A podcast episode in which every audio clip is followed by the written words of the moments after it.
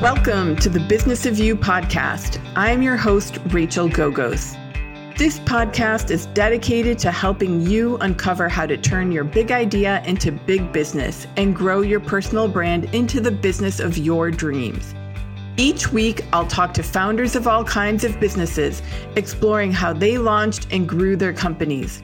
Behind every successful business is an epic journey, one that can serve as a roadmap to help you grow yours.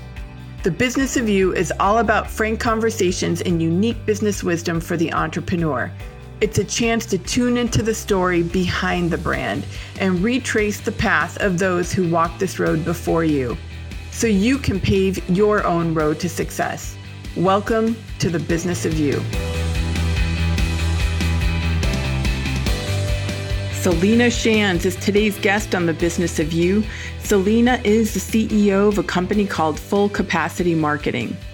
Celina is the two thousand seventeen Marketing C E O of the Year on the Pacific Coast, and she is also a former American Marketing Association Marketer of the Year. She is also a two-time Women Who Mean Business finalist. But what I most appreciated about Celina in today's interview is her kindness. She has a Southern hospitality and charm, which will come through in the interview, not only in her voice tone, but also just her generosity. She is a strong advocate for workforce education and economic development missions as well. Her company has earned more than sixty-five global awards for marketing and communications innovations in the public and nonprofit sectors. Celina is also a keynote speaker and a trainer. I hope you enjoyed today's episode of The Business of You with Celina Shands. Celina, welcome to the show. It's great to have you here today. Oh, hi, Rachel. Thank you so much for having me. Well, I'm excited to dive into your story. Um, you mentioned mentorship was a big part of your journey, but before the mentorship came into play, Uh, would love to hear where you grew up and what inspired you to eventually found and, and grow your own agency. Okay. Well, I'd love to share that story, at least excerpts of it. It's yeah. so long, but uh, uh, I'll just start off by saying it's not a linear path. Um, sure. Let's see. At all, like any entrepreneur is never a straight shot, right? Yes. Uh, but I did grow up in North Carolina, so that's where my accent is from, and I, I reside now in in San Diego. I've lived in California, oh my gosh, over thirty-five years now. Um, but in North Carolina, uh, I think like so many people in the country, I I was you know trying to deal with alcoholism in my family, and so mentorship was really important from the get-go, because my sister practically raised me. She, I call her my sissy Shiro. Wow. She's uh, about seven years older than me, and she got a worker's permit at fifteen years old and actually started her own company in a very male-dominated industry. So from early on, you could say, oh, I didn't have very good role models, but in fact, I had great role models because of my sister. And so she always encouraged me, you know, to get an educational path, to learn great skills. Um, and because we grew up quite poor, she noticed early on that I had some athletic prowess, right? And so she said, I'm going to get you into a small private school. This is all her doing, right? And so I played every sport possible in that school just to stay out of the house, right? To stay out of that negative energy and really try to channel it somewhere positive. And that ended up landing me a scholarship, a basketball scholarship to go to college. And that's where I studied uh, business and marketing in North Carolina. So it's really, um, you know, it's always uh, that pathway, like, where am I going to end up? And and trusting, like, well, where's the next step? Um, I did move out of North Carolina to California when Hurricane Diane hit in nineteen eighty-five. It was always a hurricane rolling through North Carolina. You know, it's still today, they're plagued by hurricanes. And so I, I said, I'm going to go to San Francisco and Uh, study sports medicine and build upon my business degree. And I did. I had so many injuries from being an athlete that um, I, I studied holistic health and got like a fifteen hundred hour certification so I could you know, work with athletes and everything, and then parlayed that into a master's degree in sports medicine. So my very first uh, business was had nothing to do as a marketing agency. It was really just helping doctors integrate sports medicine as part of their practice. And um, so that ended up, you know, long story, it ended up in San Diego working for uh, the county, because I wanted to uh, hone my skills on media, uh, learning to work with the news media. As, and we were out, we're talking about that earlier. It's just public relations so difficult, yes. Right? So many levels. And um, d- did that for a while and wrote a business plan for a foster youth care facility here in San Diego. But one of the board members, uh, I presented that plan, and one of the board members said, I'd like for you to come and work for us in workforce development. I thought, what is that? What is workforce development, you know? Well, come to find out, it was this whole system of public agencies that are across the nation. There's over six hundred what they call workforce boards. And they um, manage these American job centers where people come in and they really uh, focus on employment and training. And I thought, wow, that's really cool. They also work a lot with adult education and helping those that have been left behind, um, as well as uh, connecting into their local community colleges. And I thought, wow, this is so cool because you can really help people get services that uh, will help them either on a career path or to even start their own companies. And I just found that fascinating. So I worked for them for four years and said, that's what I want to do. I want to, when I grow up, I want to have an agency that focuses on workforce education and entrepreneurship. And lo and behold, that's sort of how the agency was born, where we specialize in working with those. And I really love the mission because if you look at those organizations, they tend to focus on underserved and underrepresented populations. And not everybody's cut out for a four-year university degree, right? Just because that's the path I went down. You know, people have lots of things they're juggling and barriers to entry in, in a university. So um, I love that because, again, entrepreneurship is not a linear path, and we're helping those find their own way. Yeah, so true, so true. Um, do the workforce dev boards also connect people to trades? Yes, absolutely. In fact, uh, they do training in the trades, uh, whatever the high growth industries are in their area, they receive funding and then they put that money to training where people can get like certi- certifications that Uh, that tells an employer, hey, I've got a certain set of skills. And if you really look at the job market today, employers less and less are looking at, hey, this person has a degree, unless it's some kind of very, very technical job in I T or something. But give me someone with soft skills, someone who can show up to work, someone who has a basic line of skills, and I'll hire them, especially in this tight job market. Um, the other part of quote unquote trades is career education, which is found in the community college system as well as adult education. And I love that path for people. I mean, my nephew went that path. Um, everybody else did university. He did community college.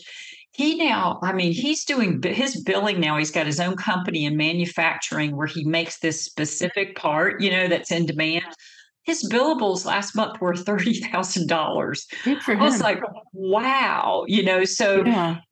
There's this kind of misnomer out there that trades aren't good or less than, and it's just not true. It's yeah. just not true.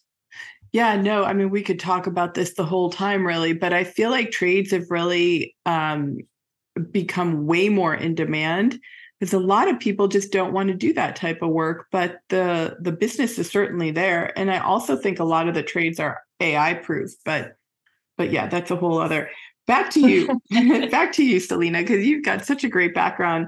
So you launched your agency. You mentioned it was about twenty, twenty-one years ago. Yeah. And how did you switch from working in workforce development to thinking, oh, I want to create an agency, right? With all these creative components and tons of moving parts and, and, you know, spearhead that. How, how did you create it? And then how did you grow that? That's a, such a great question. Um, And again, some of this was intentional and some was not. I don't know if yeah. you find this in your yes. business. It's like all of a sudden an opportunity presents. It's like, oh, okay, this is interesting.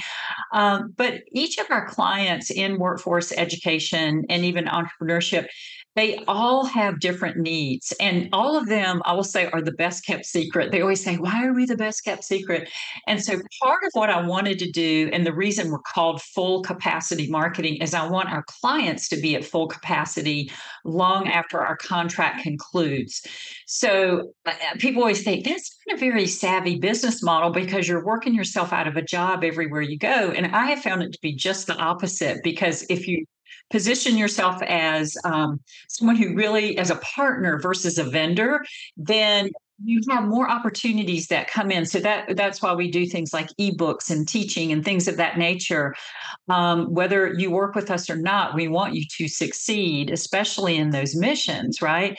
So it started out as one project. And because I had worked in this workforce agency for four years, building their model, I had gone to national conferences and presented on the model and sort of built a network of folks around. And I thought, okay, this is really cool.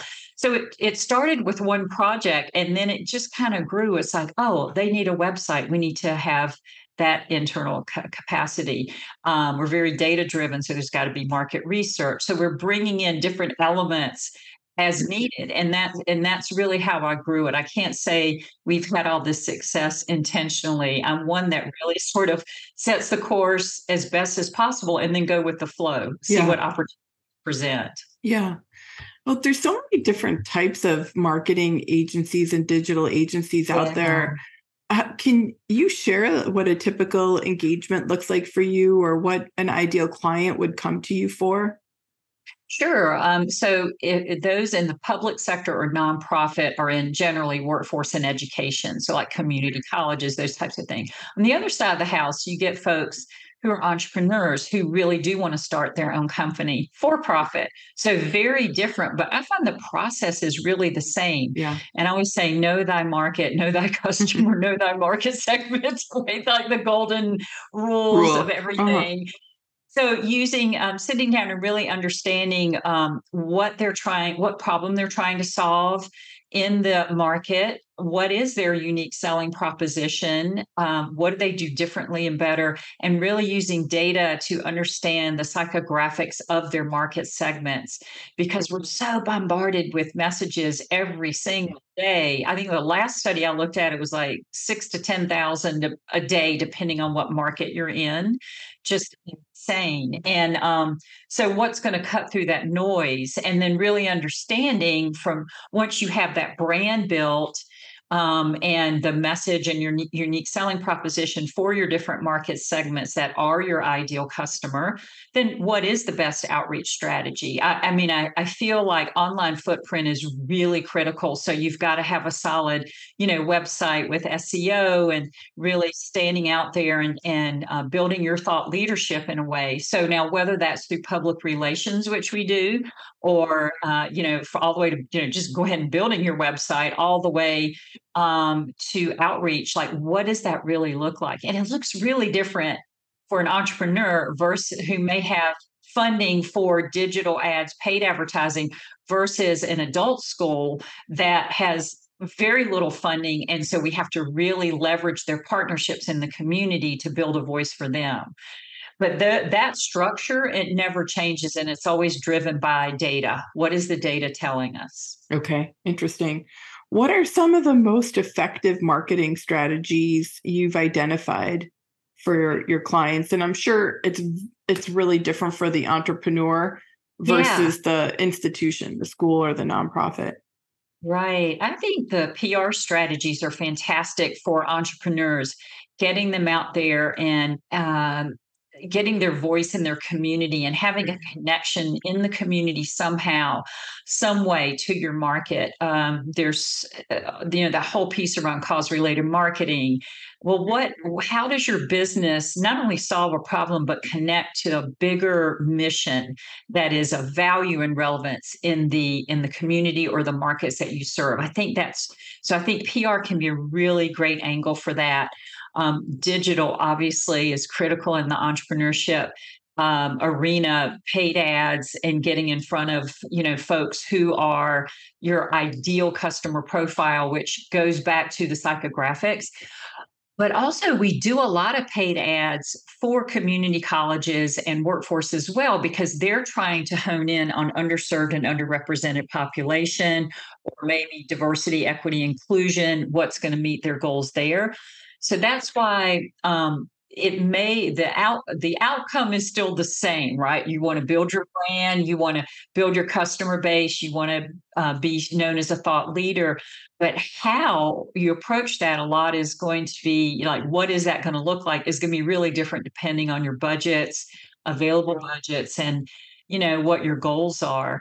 Um, so I, I wish I had like a turnkey that said, you do a really great job of this in your company, by the way. I was on your site looking at your different packages and I thought, this is fantastic. So you really try to accommodate as well. Like it's not a one size fits all. And if you find that as well in, in your company, you can have a process to use data to kind of work through that, um, through all those questions. But um, yeah, I really like meeting people where they're at. Yeah, makes total sense. What's the first thing you do when somebody refers a business or service provider to you?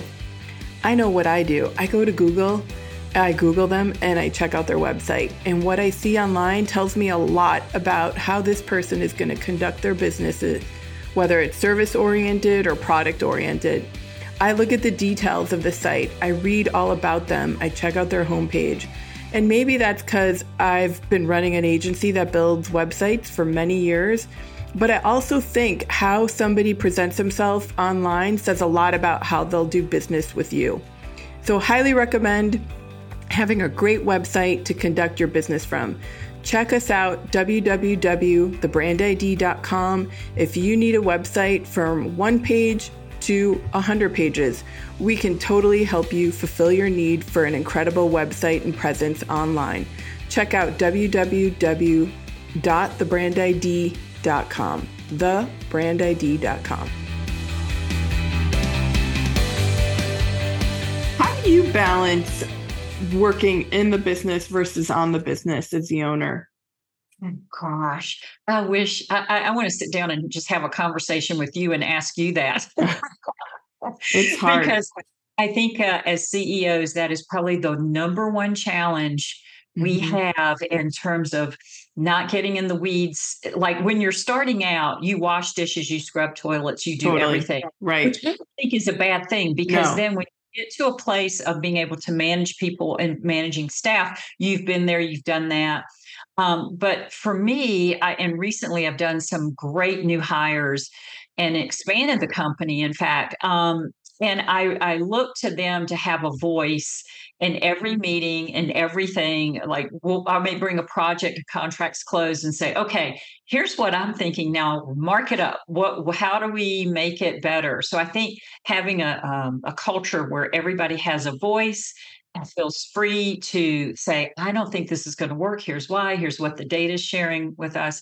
I think that's really important. So, do, so surrounding yourself with people who are diverse in thought, diverse in everything, is your end product is always going to be better. And I find that the more I can turn over in that way for execution, the more I can work on the business and look at strategic partnerships and things like that.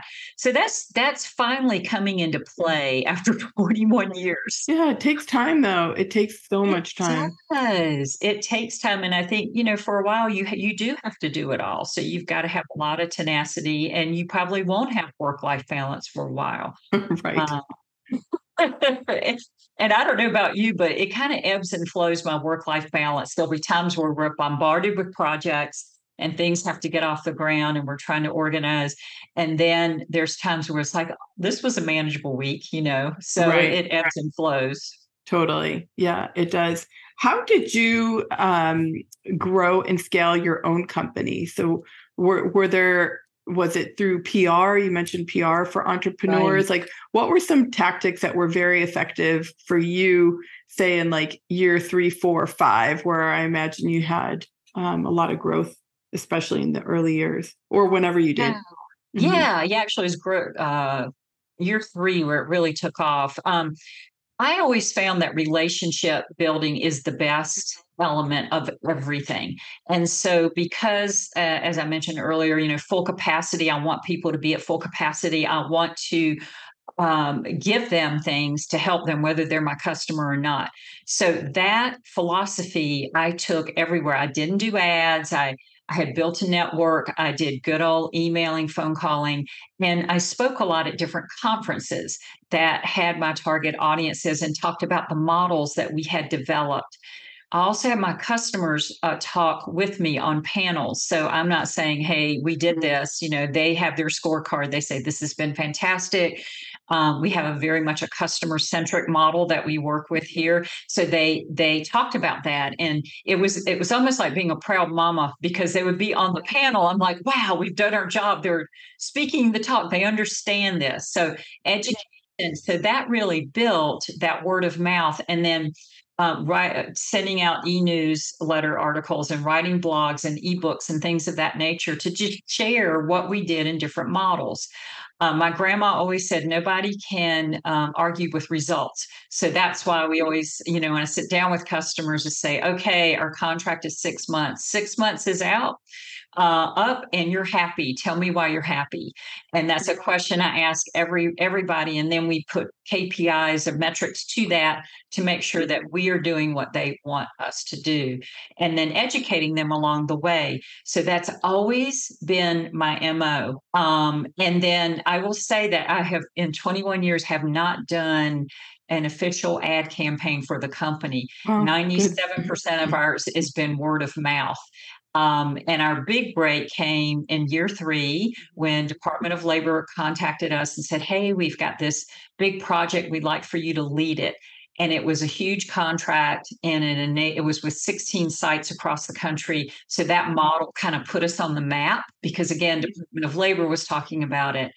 So sometimes it's a, it's not like a magic bullet that happens. I wish it was. I think it's just hard work, setting your intention on the value of your company and what you want to, um, how you want to be in the world with people. And mine was always through education, through sharing, um, you know, that type of thing. I wish it was easy, but it's just hard work and relationships. At least that's how I did it. Yeah. Yeah. No, I think relationships are key. Absolutely. Yeah.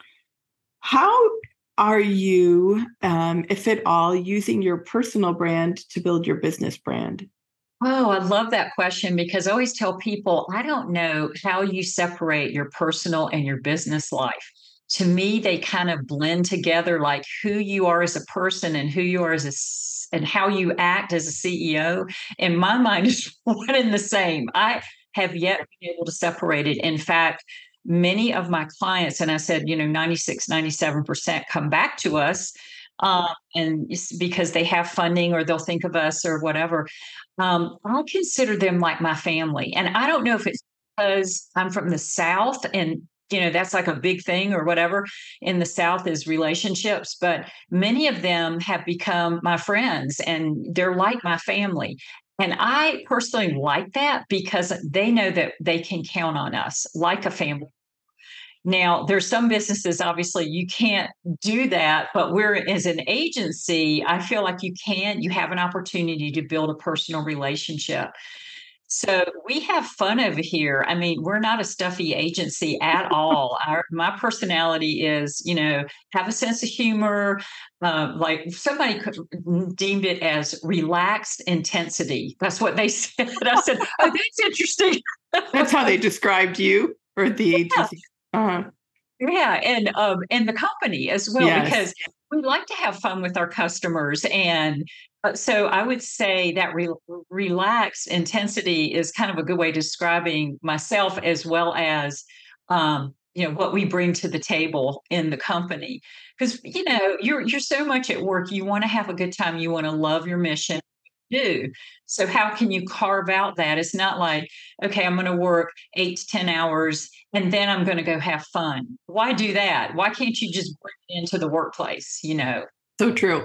So you mentioned that your um, company's fully remote, always has been from day one, yeah. twenty-one years ago. So how have you built the connection between your team being fully remote? So we ha- we use a lot of technology. Uh, we use Asana um, as a project management tool. We use Slack to uh, communicate in real time. Um, and generally, how a project, just very process-oriented. I'm usually the one that does the business development along with a, uh, my V P, and we'll bring business into the company and mark up a contract that's very customized. We bring that scope of work to the team to, to let them know, okay, this is the project. These are their goals. Then we go in and have that meeting with the customer where we, we're looking at data. We're doing intake with them to help them define it better. Um, and then everybody gets assigned in a project plan and Asana roles, right, on what we're doing. And we manage it that way. Um, I think, but technology alone doesn't do that. I think you really have to set the tone for the team and the culture and the expectations. A lot of people said, oh, you know, I don't want to work with remote people because they're doing laundry versus working on a project. Well, we set up, up in a way where we have key milestones. And, you know, as an agency, what's good is I don't care, unless they're in customer meetings, if they want to work at two o'clock in the morning and have a work-life balance, I'm fine with that, but the results has to be there. So what, what does that look like? So I think if you have those talks up front with your team members and they understand that, they really appreciate the flexibility and they're willing to go the extra mile to yeah. make it happen. Mm-hmm. So true. Is your team all across the U S? They are. And in fact, I think it's a great way to work because we have people in different time zones. So let's say I'm on the Pacific Coast, I'm in San Diego. So if I put a project to bed, the East Coast team can pick it up. So when you think about it, we're we're more available because we're in different time zones for customers. We, you know, work to meet their needs, so very flexible. And what I found is that I'm able to, early on, twenty-one years ago when I started the company, Um, was in part by, I'll tell you that story if, if you'd like, it, it was a cat named Sheldon. It's the reason I started a virtual company. Um, but it's really, you know, it's kind of cool how you can build in that flexibility, not having a bricks and mortar and passing those savings on to the customer. So we're not the highest price. We're not the lowest price. We're kind of like right in the middle, you know, as an agency, and that kind of found our sweet spot there. Um, but really, I started the company because I found a cat named Sheldon. I had a, first of all, I had a dream that I had a cat. I'm like, oh my hey, gosh, I'm a dog person. I don't know why I'm dreaming about a cat. The next day, I found a little kitten, and I thought this must be Sheldon. His, his name in the dream was Sheldon, and I said, okay, I'm going to take this cat on. And I can't now work in the corporate world because I've got this cat. He had like special needs. He was like two oh my days gosh. old. Wow. He was with me for nineteen years. And so he was my inspiration. I said, well, I'm going to have to work from home now because I've got this little one I need to take care of. So in part, that was one of the reasons I, I started a virtual company was this cat. Wow. That's amazing. Uh, that is funny. Talk about how he changed your life, huh? Oh, totally changed my life. Yeah. And, and he was, he was with me for so long and yeah. just, a, just a dear, a dear heart. Yeah. Do you ever bring your team together in person? Yeah, we do. So sometimes there are opportunities um, at, co- at national conferences where we're going to be presenting and that type of thing. Um, my West Coast team, quarterly retreats, and then uh, Zoom calls a lot. Uh, but those are the opportunities that we have. And Um, I find that your communication becomes more uh, tuned in on mm-hmm. a virtual team because you yes. got to make sure everybody's in the know, right? So and true. So it, it, it's almost, um, I don't know, I think it's better on, on so many levels just because with the flexibility element. Uh, I saw some study, it was by Harvard, and analyzed over fifty million job postings. This was back in the spring. So I don't have, it was like March, I think. But twelve point two percent of the postings explicitly mention remote work, and that's four times the amount since before the pandemic. So you can see the attitudes of workers are really changing. Employers are trying to figure out, do I do a hybrid model? Do I do all virtual? You know, again, some businesses can't, but for me, it has really worked well in terms of um, not only profit margins, but savings yes. to customers. Yes. Yeah, a lot, little bit less overhead. Yes. Yeah. Though it is amazing how much the overhead adds up, even in a remote company, right? I mean, oh, absolutely. Software and technology. Way more. Yes. Yeah. So true. Yes. Um, you mentioned too, back to the personal brand piece, that you uh, wrote a book recently and it hit the Amazon bestseller list. So congratulations, and tell us about the book.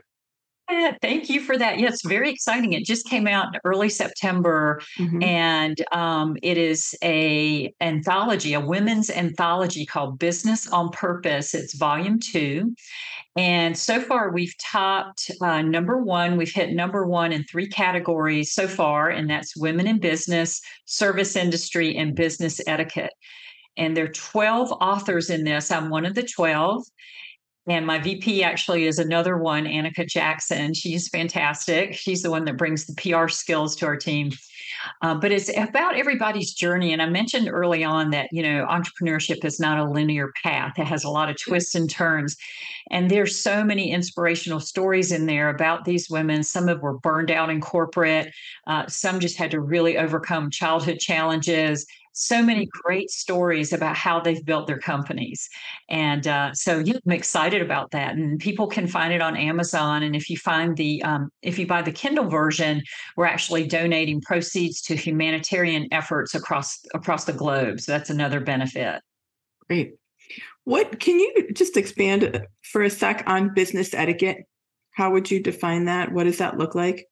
Yeah, business etiquette to me is like really conducting yourself in the workplace. Mm-hmm. How do you build, it's almost like how do you build your own personal brand so yes. that you can, you know, uh, be in the either a career space, a corporate space that really sets you apart?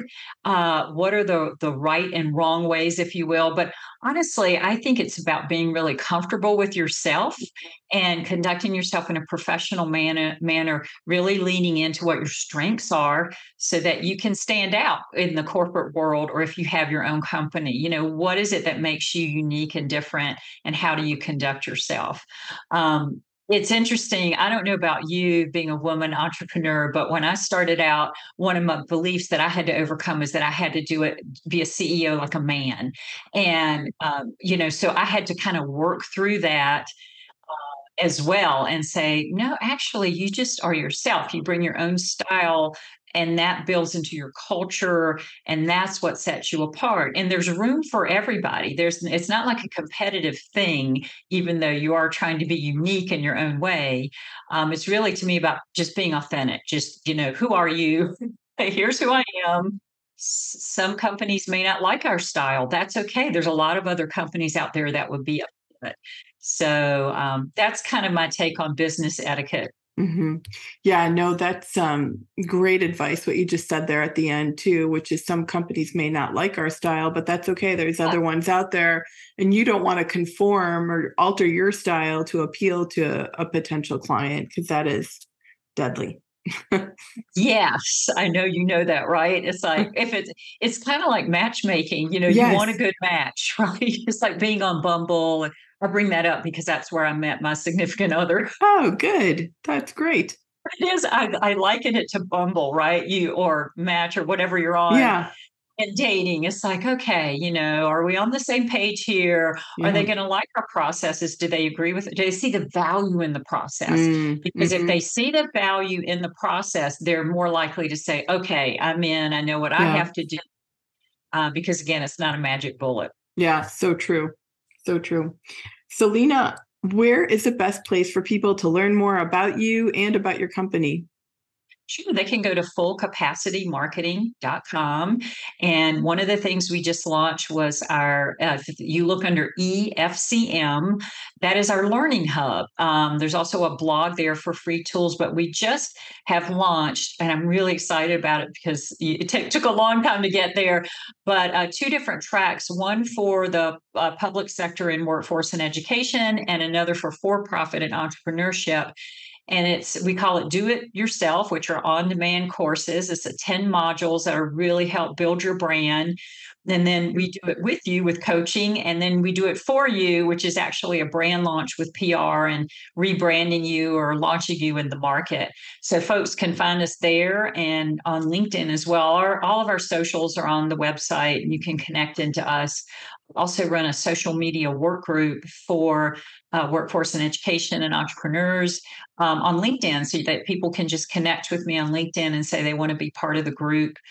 Um, has about, I think, uh, twenty-five hundred members to oh, date. That's great. Just post things, uh, share share ideas on what's working, what's not, and just have a way to connect virtually. Okay, that's excellent. Well, we'll put those links in the show notes, especially to your new learning hub, which sounds amazing. And congratulations on launching that too. Thank you so much. Thank you, Rachel. I know you you feel my pain and my success in this interview, right? Because you have your own agency as well. And I'm sure you can relate to many of the twists and turns in your own journey here. Yes, it's endless, right? I think as long as we're yes. owners, we're always going to be twisting and turning. It just depends what the day brings sometimes. So true. So true. Well, thank you for being on the show, Celina. Thank you, Rachel. It's been an absolute pleasure. I hope you enjoyed this episode of The Business of You. If you found a little dose of inspiration or learned something new, please leave a review and share it with a friend or even two. Interested in building your brand and business? Tune in next time to The Business of You podcast. And remember, there's only one you. You're the biggest differentiator your business has. Until next time, friends.